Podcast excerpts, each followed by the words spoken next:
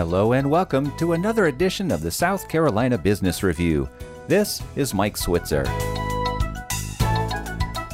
It's time for an update of the news and issues that are trending right now across our state's business community. Here to help us, Alan Cooper, founder and editor of three online business news websites in South Carolina Midlands Biz, Upstate Biz SC, and Lowcountry Biz SC. And a disclaimer Alan Cooper's company has a business relationship with Voterheads.com, which is partially owned by Magnolia Media, which is the producer of this show. And he joins us now by phone from his office in Irmo, South Carolina. Alan, welcome back to the program. Mike, thanks for having me. So tell us what you are seeing trending across our state's business community right now. Well, I know what a lot of people are concerned still. There's always these rumblings, maybe about a slowdown, but I do have the opportunity to talk to a lot of business owners. And from what I'm hearing, you know, a lot of people in the in the construction, architecture, engineering, construction business, is that there's still a lot of work on the books. A lot of the companies that we know are hiring, actually. I think that bodes really well. One interesting conversation that I've had with a lot of business owners is this idea about are they starting to open up their offices? Do they still have an office, a downtown office? And, and what are the trends they're seeing with kind of attracting workers back to work? What I've kind of heard is that workers are being a lot more demanding in terms of when they want to work, where they want to work, and actually what they want to work on. You know, some people in the marketing and communications industry that we know, they're you know they're asking them to do a broad range of products and services.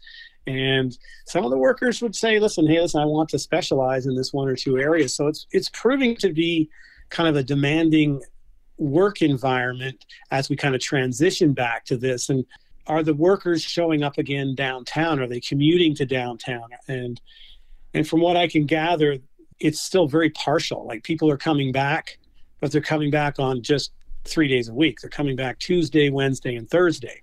And actually, I saw a national study on this commercial real estate in the cities, offices, that there indeed is a lot of empty office space. Well, I saw this, Mike, in, in early April. What is the vacancy rate in downtown Columbia? Now, as far as I could tell, it was inching up.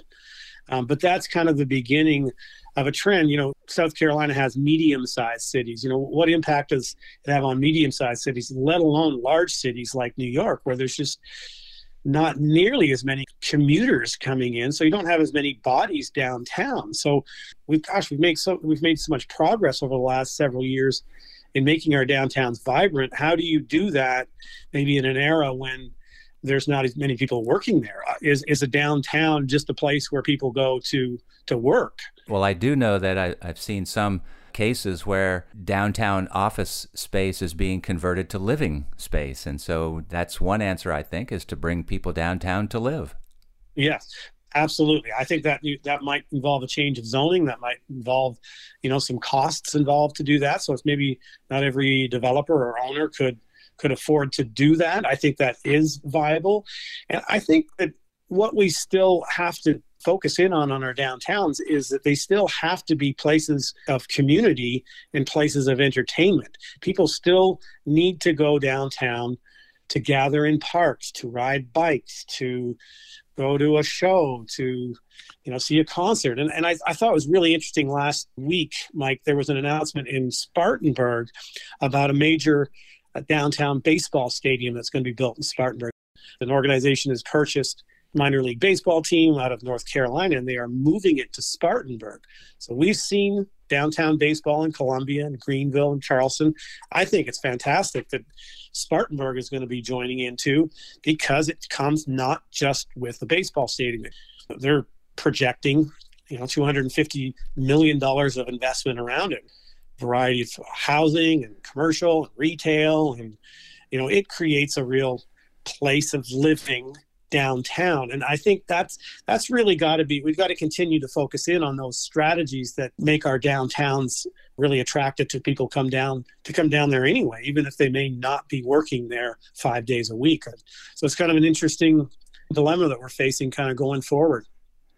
Well alan as always thank you so much for your insight and your time today. I appreciate it, Mike. Alan Cooper is founder and editor of three online business news websites in our state Midlands Biz, Upstate Biz SC, and Lowcountry Biz SC. And a disclaimer Alan Cooper's company has a business relationship with Voterheads.com, an affiliate of Magnolia Media, which is the producer of this program. With the South Carolina Business Review, this is Mike Switzer.